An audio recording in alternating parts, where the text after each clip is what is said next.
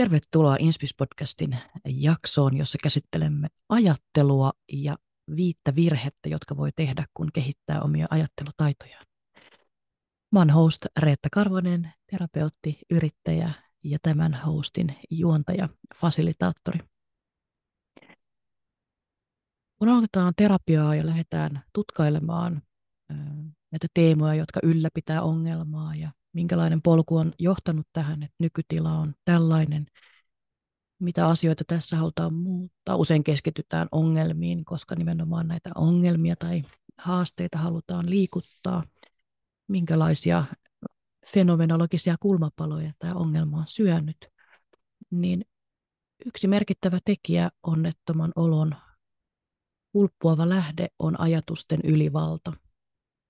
Ja usein valmennusterapiatyössä meillä on päätavoitteena rakentaa yhdessä semmoista joustavaa, tervettä, viisasta, erottelukyvyn viisas, viisautta ää, omaavaa mieltä, joka pystyy sitoutumaan pitkän jänteen arvoperustaiseen tekemiseen, toimintaan, meininkiin ja tarpeiden tyydytykseen.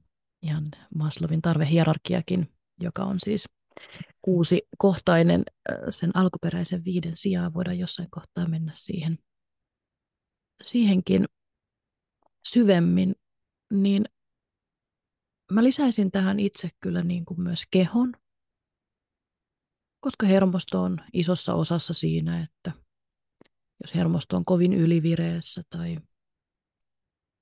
lamaantuneisuudessa tai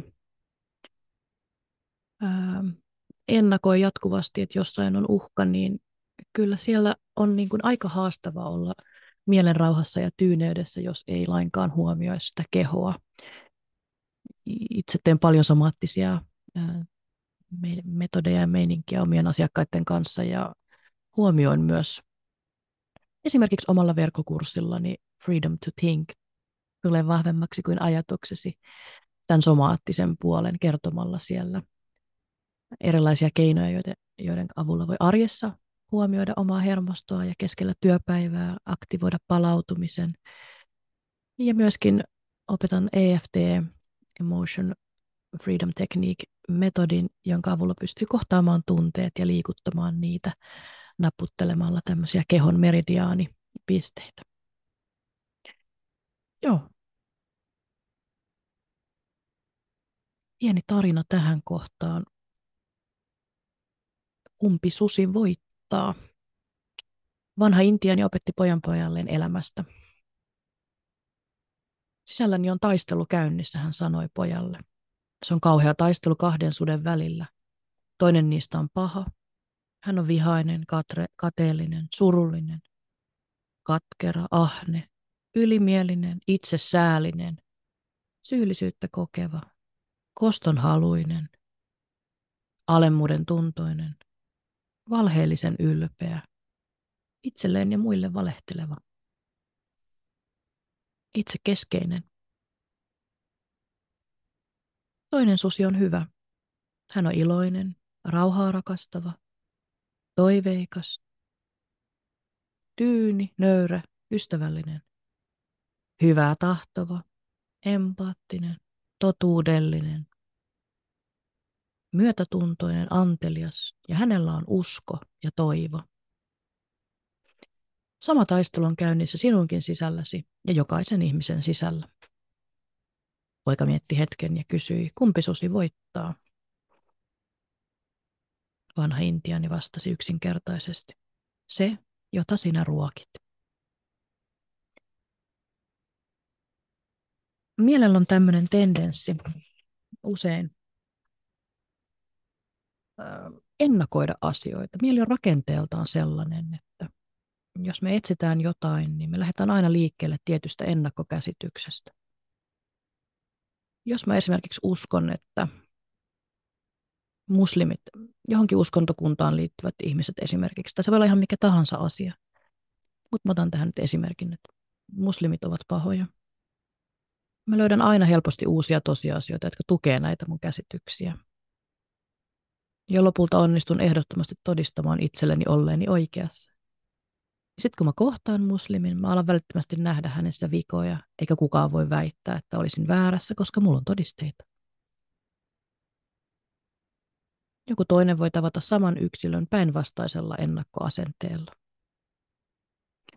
Jos muslimit ovat hänelle hyviä ihmisiä, hän löytää samasta yksikö, yksilöstä todisteita oman näkökantansa tueksi.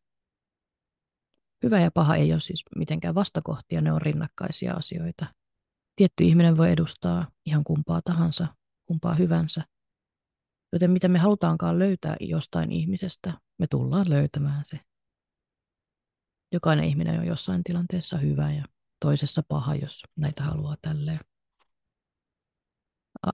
kun sanottaa, arvottaa.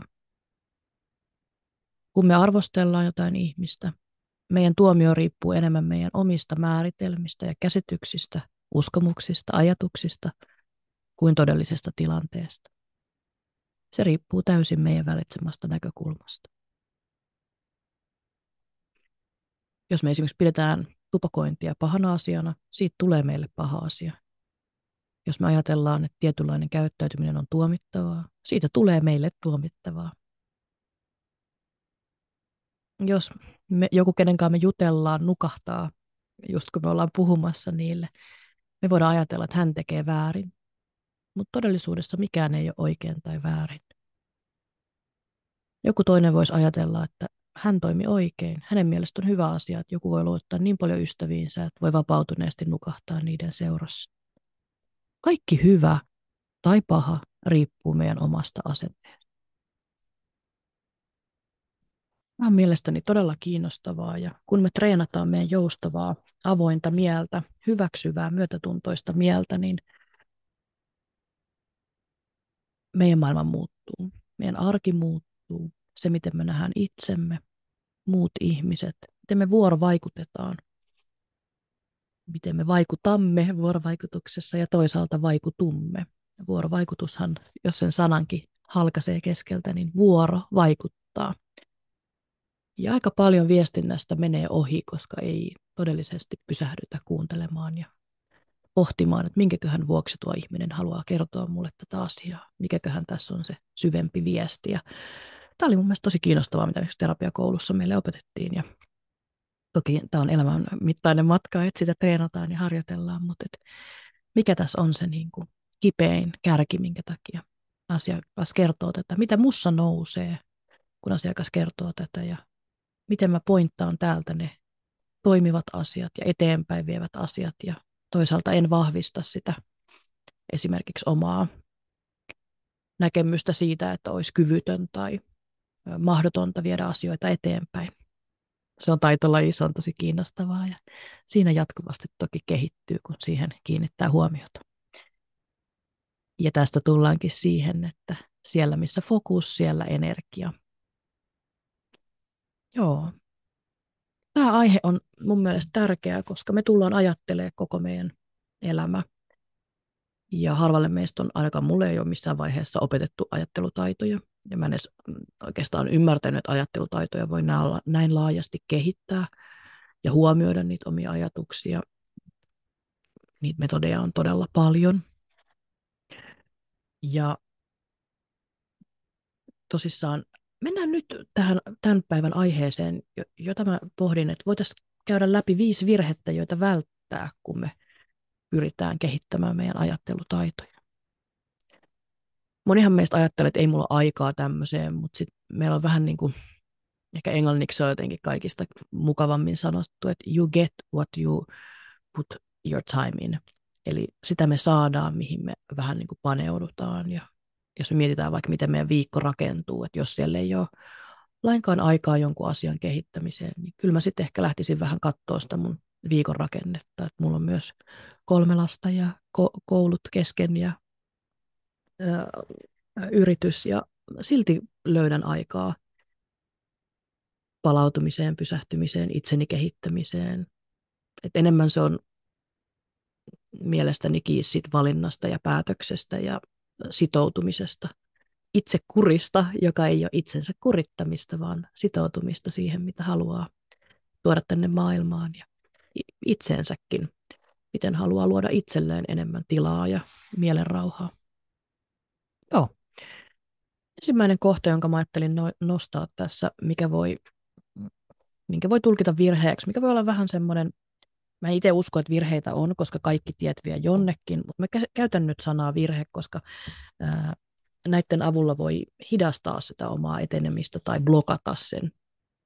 Niin ensimmäinen kohta on ylioptimismi. Ja vähän on nykyään optimismi ja rakastan katsoa asioita ää, niin kuin valoisasta näkökulmasta, että mikä tässä on se asia, mitä voi oppia tai miten tämän voi nähdä myönteisesti tai semmoisena kokemuksena, joka mulle tuotiin, jotta mä oivaltaisin itsestäni tai maailmasta tai muista jotain. Mutta tässä kun treenataan ajattelutaitoja, niin ylioptimismi voi sillä tavalla niin pudottaa korkealta, että jos on tosi kova usko omiin taitoihin ja käytännön esimerkkinä esimerkiksi haluaa ratkaista jotain monimutkaista matemaattista ongelmaa nopeasti, saattaa yllättyä ja turhautua, jos ei onnistu. Ja sen sijaan voi asettaa realistisia tavoitteita ja aikatauluja ja jotenkin olla tyytyväinen myös semmoiseen hitaampaan tai pienempään edistykseen.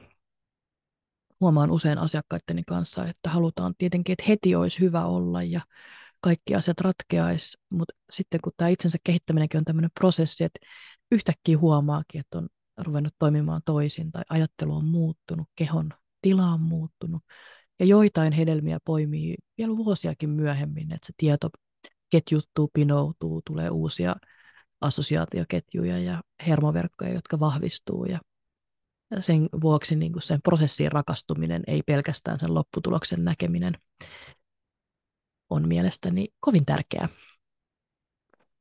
Kohta kaksi on äh, vähän viittaa tuohon, mitä aikaisemmin puhuin tästä mm, muslimiesimerkistä tai näihin erilaisiin elämän teemoihin liittyen, että me nähdään se, mitä me halutaan. Eli toinen virhe on vääränlainen informaation tulkinta joka voi johtaa virheellisiin päätelmiin. Esimerkiksi, että me luetaan vaikka tai kuunnellaan uutisia ja tehdään siitä joku tulkinta tai sokeasti uskotaan johonkin, mikä ei sitten sovikaan meille. Tai tulkitaan joku informaatio. Itse otan aikamoisella suodattimella esimerkiksi monet uutiset ja tutkimukset, koska kiinnostaa, että kuka sen on rahoittanut ja miksi tätä kerrotaan. Ja mä olen aika turhautunut siihen, että uutiset on esimerkiksi niin kielteisiä, että mä en voi tai halua esimerkiksi lasten kuullessa kuunnella uutisia, että heille tulee semmoinen käsitys maailmasta, eikä meidän aivoja ole rakennettu eikä hermostoa siihen, että me tiedetään kaikki maailman kauheudet koko ajan reaaliajassa.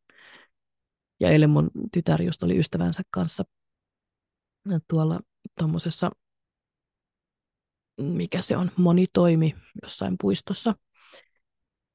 Ja hän sitten aamulla sanoi, että mä kuulin aamulla, että poliisi oli ampunut jonkun miehen. Ja sitten mä että okei, okay, mistä sä sen kuulit? Se on no siellä autossa. Ja, ja hän oli niin kuin siitä ehkä vähän järkyttynyt, koska semmoinen ei kuulu meidän maailmaan, että me jatkuvasti tiedetään, miten jossain päin ihmisiä kuolee ja on katastrofeja ja muuta. Niin siitä sitten keskusteltiin ja käytiin sitä läpi, eikä siinä mitään. Kyllähän lastenkin on hyvä tietää, että maailmassa on monenlaista, mutta aivoilla on tämmöinen RSA-systeemi, joka on siis hirmu tärkeä. Se on retikulaarinen aktivointijärjestelmä ja se on osa aivojen rakennetta ja toimintaa. Se vaikuttaa meidän tietoisuuteen, unen ja hereilläolon säätelyyn ja huomion suuntaamiseen. Se koostuu siis hermosoluista ja siinä on se, se on niin aivojen keskiosissa siellä aivorungossa ja aivotalamuksessa. Mutta se on vähän niin kuin sellainen herättäjä aivoille. Vastaa siitä, miten me niin kuin havaitaan ärsykkeitä, lähettää hermoimpulsseja aivojen eri osiin, pitää meidät tietoisena ympäristöstä ja auttaa keskittymään tärkeisiin asioihin. Ja esimerkki tästä RSAsta on se, että tota, kun tuli vaikka raskaaksi, niin yhtäkkiä mä ruusin näkemään joka puolella raskaana olevia ihmisiä ja lastenvaunuja, ja, koska mun fokus oli keskittynyt siihen, niin mun aivot havaitsi sitä koko ajan joka puolelta. Eli mehän ei mitenkään pystytä ottaa sitä kaikkea infoa vastaan, mikä on. Eli esimerkiksi tässä huoneessa, missä mä nyt oon, niin mä keskityn tähän keskusteluun ja tämän tiedon tuomiseen teille, mutta samalla mä kuulen, että mun koiranpentu hiippailee tuolla keittiössä, auto menee tuolla ikkunan takana, täällä on monia eri valoja, niin kuin, että, että tässä olisi hirveästi kaikkia erilaisia aistiärsykkeitä, mutta mä keskityn tähän juttuun nytten. Ja tämä RSA on niin tosi tärkeä osa meidän aivojen toimintaa ja auttaa säätää meidän huomiota ja tietoisuutta. Ja kun mä esimerkiksi aloin terapeutiksi opiskelemaan, niin mä näin aivan valtavasti siis, otin informaatiota vastaan joka puolelta ja lisäkouluttauduin ja luin ja törmäsin kaikkiin teksteihin ja kaikki, mä olin niin kuin siellä maailmassa tosi syvällä. Kunnes mä huomasin, että tieto rupesi vähän saturoitumaan, koska mä otin niin monta koulutusta niin lyhyen ajan sisällä ja halusin tietää siitä aiheesta kaiken ja nyt mä huomaan, miten se tieto on upealla tavalla niin kuin jäsentynyt tonne mieleen ja muuttunut hiljaiseksi tiedoksi ja mennyt alitajuntaan. Niin edelleenkin toki kaikki aiheeseen liittyvät asiat, niin huomaa, että mun fokus keskittyy niihin. Että jos mä katson vaikka jotain Hesarin sisällysluetteloa, niin mä poimin sieltä ne mun omaan alaan liittyvät artikkelit, jotka mua kiinnostaa. Joo. Hyvä.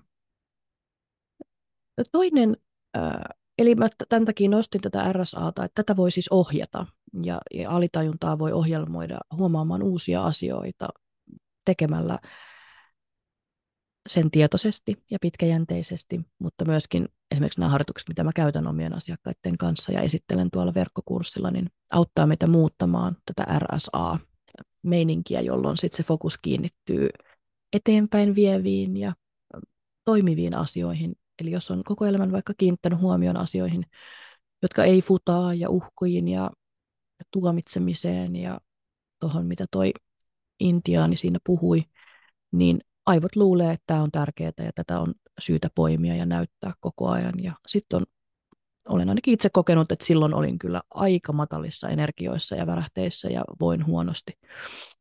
Jonka vuoksi on tosi ta- tarkka just siitä, että minkälaisen asioiden annan vaikuttaa itseni tänä päivänä. Ihan siis ketä seuraan Instassa ja millaisten ihmisten kanssa olen tekemisissä ja millaisia asiakkaita mulla on. Mä aivan siis sairaan ihania eteenpäin haluavia sydämellisiä asiakkaita, jotka haluaa myös niin kuin pysähtyä sen oman tilanteensa äärelle, mutta ei ehkä jäädä siihen seisomaan veteen enää. Joo. Kolmas kohta, joka voi hidastaa ja ehkä estääkin omien ajattelutaitojen kehittämisen, on pelko muutoksesta. Yllättävän monet meistä pelkää ajattelutaitojen kehittämistä ja uusien näkökulmien omaksumista. Pelätään olla eri mieltä, pelätään olla mitään mieltä. Ollaan aika semmoisessa ulkoa ohjailtavassa, ulkoa ohjaillussa tilassa, eli että se tieto olisi jossain muualla kuin meidän sisällä. Ja toki on paljon tietoa, josta itsekin inspiroidun, mutta myöskin massiivinen muutos omassa hyvinvoinnissa tapahtuu, kun rupesin kuuntelemaan oman kehoni viisautta ja intuitiota ja olemaan rehellinen itselleni. Ja myöskin ottamalla vastaan sen, että muutos on ainoa, joka on pysyvää ja miten sen muutoksen voi ottaa vastaan luottamuksesta ja toivosta käsin, eikä niin, että tämä on vaikeaa ja hirveää. Vastustamalla muutosta me voidaan jäädä jumiin vanhoihin tapoihin ja ajattelumalleihin. Ja näinhän se menee, että Albert Einsteinkin sanoi, että ongelmaa ei voi ratkaista samalla niin kuin ajattelun tasolla, millä se on luotu. Eli on, on tuotava uusia taitoja, kuten luovaa ongelmanratkaisua tai kriittistä ajattelua. Intuition viisaushan on aivan mieletön, kun siihen saa väylän auki ja pääsee käsiksi, niin oliko se nyt, miten se oli tutkittu, että intuition info on niin kuin 300 000 kertaa laajempi kuin mihin mielen ja järjen päättely riittää, mutta siihen loppu tutkimuslaitteiden kapasiteetti, että on sanottu, että se voi olla siis miljoona kertaa laajempi. Mutta mennään intuitioon vielä sitten myöhemmissä jaksoissa. Kohta neljä, joka voi estää omien ajattelutaitojen kehittämisen, on passiivisuus ja harjoittamattomuus. Monet ehkä unohtaa, että ajattelutaitojen kehittyminen vaatii vähän semmoista harjoittelua, ehkä aktiivistakin harjoittelua, eli sen asian äärelle pysähtymistä. Jos ei harjoita uusia taitoja, niin ne voi jäädä kehittymättä. Eli ne uudet hermoverkot, se on tutkittu, että kolme kuukautta menee siitä, että aivojen rakenne muuttuu, kun vaikka valitsee to, to, niin kuin toteuttaa jotain uutta kaavaa jonkun asian tekemisessä. Esimerkiksi jos olet huono tekee päätöksiä, niin voi parantaa päätöksentekokykyä harjoittelemalla päivittäin pieniä päätöksiä, kuten ruokalistan luomista tai omien vaatteiden valintaa silleen, että se tulee miellyttäväksi ja mm, inspiroivaksi. Monesti me saatetaan pelkää päätöksiä tai jotain mieltä olemista, koska meillä on lapsena tullut kokemus siitä, että meidät on tuomittu tai me ollaan laitettu joku, mä oon vaikka mennyt yöpuku päällä kouluun ja mun mielestä se on niin parasta ikinä ja sitten kaikki on silleen, että Reetta ei voi tolla tavalla toimia. Ja sitten rupeaa niin himmaa ja pienentää itseään. Se on ihan sairaan surullista, kun me katsotaan noita lapsia, kun ne on tuossa niin alle kouluikäisiä ja ne on niin kuin täynnä sellaista niin kuin lapsen omasta itsevarmuutta ja iloa ja rakkautta. Ja sitten ruvetaan pikkuhiljaa niin kuin laittaa itseään fikkaan sen ulkopuolisen maailman näkemysten mukaan. Ja sitten me ollaan täällä aikuisuudessa sillä, että niin mitkä ne olikaan ne asiat, mistä mä oikeasti niin kuin nautin ja mitä mä halusin tulla tänne tekemään. Että mennään se autopilottiputkeen, jossa nimenomaan jonkun muun mielipide tai ulkoiset asiat olisi tärkeämpiä kuin se, mitä me itse halutaan. Ja ollaan tultu tänne maailmaan tuomaan, koska meillä jokaisella on myös todella paljon annettavaa muille. Ja kohta viisi on itsekriittisyys ja liiallinen paine. Voi olla, että asetetaan itsellemme liikaa paineita ja ollaan liian kriittisiä ajattelutaitojen suhteen. Ja jos me ollaan kovinkin itsekriittisiä, se voi estää meitä kokeilemasta uusia ajattelumalleja ja tehdä erilaisia kokeiluja. Nehän voi aluksi tuntua ihan niin kuin järjen vastaisilta, että eihän ajattelua voi kehittää ja kyllä niin kuin on hyvä miettiä kaikki kauheammat skenaariot, jotta pysyy turvassa ja todellisuudessa se vie todella paljon energiaa. Huolehtiminen ei ole tae mistään, murehtiminen on aina turhaa. Voi laittaa pinoon, ottaa postit-lappuja toiseen pinoon, kirjata asiat, joihin voi vaikuttaa. Oikein istuu alas, ottaa kuppi jotain lempijuomaa ja mitkäs nämä on nämä mun elämän asiat, joihin mä voin nyt vaikuttaa niin mä voin vaikuttaa siihen, että mä palaudun enemmän ja mä käyn ulkoilemassa ja mä syön ravinteikkaappaa ruokaa, jotta mun aivot saa parempaa rakennusainetta ja mä voin keskittyä siihen, että mä vietän aikaa ihmisten kanssa, joiden kanssa mun hermostolla on hyvä olla. Ja... Ai niin, mulla oli se yksi haavekin, mikä on jäänyt tonne laatikon pohjalle, niin mäpäs toteutan sen nytten. Niin mikä on se ensimmäinen askel, minkä, mikä on tar- ensimmäinen tarvittava askel, minkä mä voin ottaa tämmöisiä voi laittaa sinne pinoon. Toki jokainen tietää, mikä on omalla kohdalla tärkeää ja merkityksellistä. Ja toiseen pinoon asiat, joihin ei voi vaikuttaa.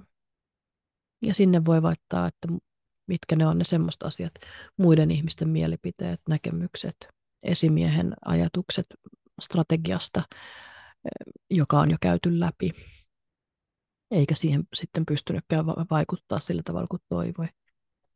Mm, se, että talvi tulee tai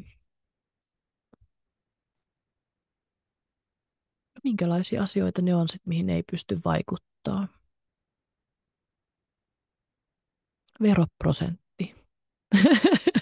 niin, niin sitten ne pannaan sinne toiseen pinoon ja niiden kohdalla ruvetaan harjoittaa hyväksymisen taitoa.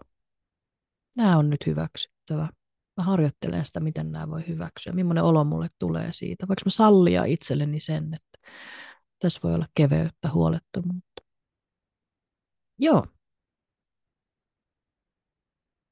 Eli tosissaan viisi keinoa ja vi, niin sanottua virhettä, jotka voi välttää tai joita voisi vähän ehkä pohdiskella, kun pyrkii kehittämään omia ajattelutaitoja. Ylioptimisti, vääränlainen informaation tulkinta, pelko muutoksesta, passiivisuus tai harjoittamattomuus ja itsekriittisyys, liiallinen paine. Hyvä. Ajattelutaitoja voi totta tosissaan kehittää. Moni sanoo, että oivallukset tulee silloin, kun nimenomaan jättää sen asian hetkeksi sikseen, eli tekeekin jotain ihan muuta.